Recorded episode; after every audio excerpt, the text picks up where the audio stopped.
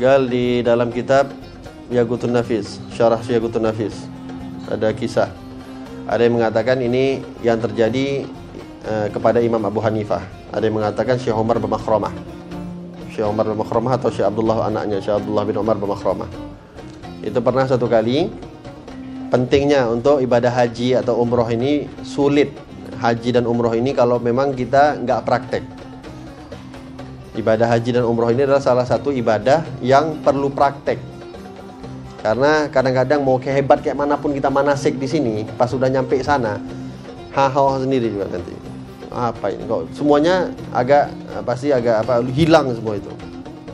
Sampai dikatakan Allah alam ada katakan ya, ini kisahnya kepada Imam Abu Hanifah dia mengatakan Syekh Umar bin Syekh Umar bin ini juga alim mufti luar biasa di Terim itu dikatakan pernah satu kali pertama kali beliau pergi untuk ibadah haji. Itu dikatakan ketika masuk ke masjid beliau sholat dua rakaat.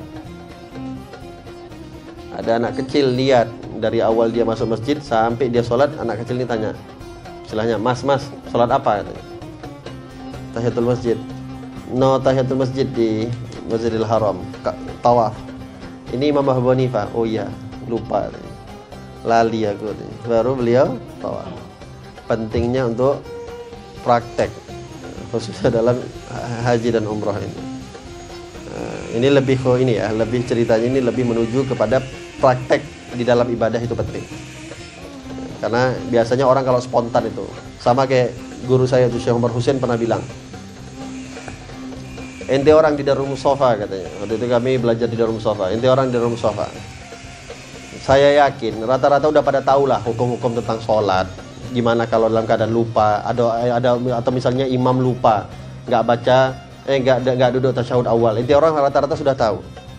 Tapi ente perhatikan nggak? Kalau misalnya kejadian ada imam lupa tasyahud awal atau mungkin imam nambah rokaat itu pasti sebagian ada yang duduk ada yang berdiri ada yang ikut imam ada yang dia bertahan. Kenapa?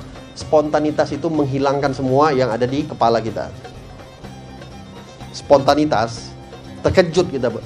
Apa yang harus aku buat ini? Mau mikir hafalan, waktunya untuk berpikir cuman sekian detik. Muter ingat, ini apa yang harus buat?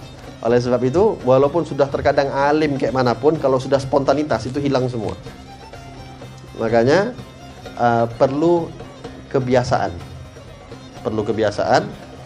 Juga kebiasaan salah mungkin juga perlu di sini. Ya, kebiasaan salah juga perlu.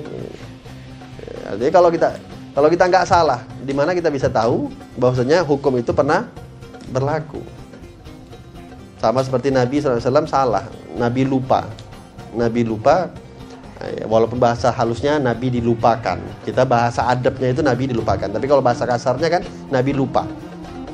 Nabi lupa karena apa? Untuk mengajarkan kita syariat. Kalau Nabi nggak dilupakan, dari mana kita bisa tahu syariat?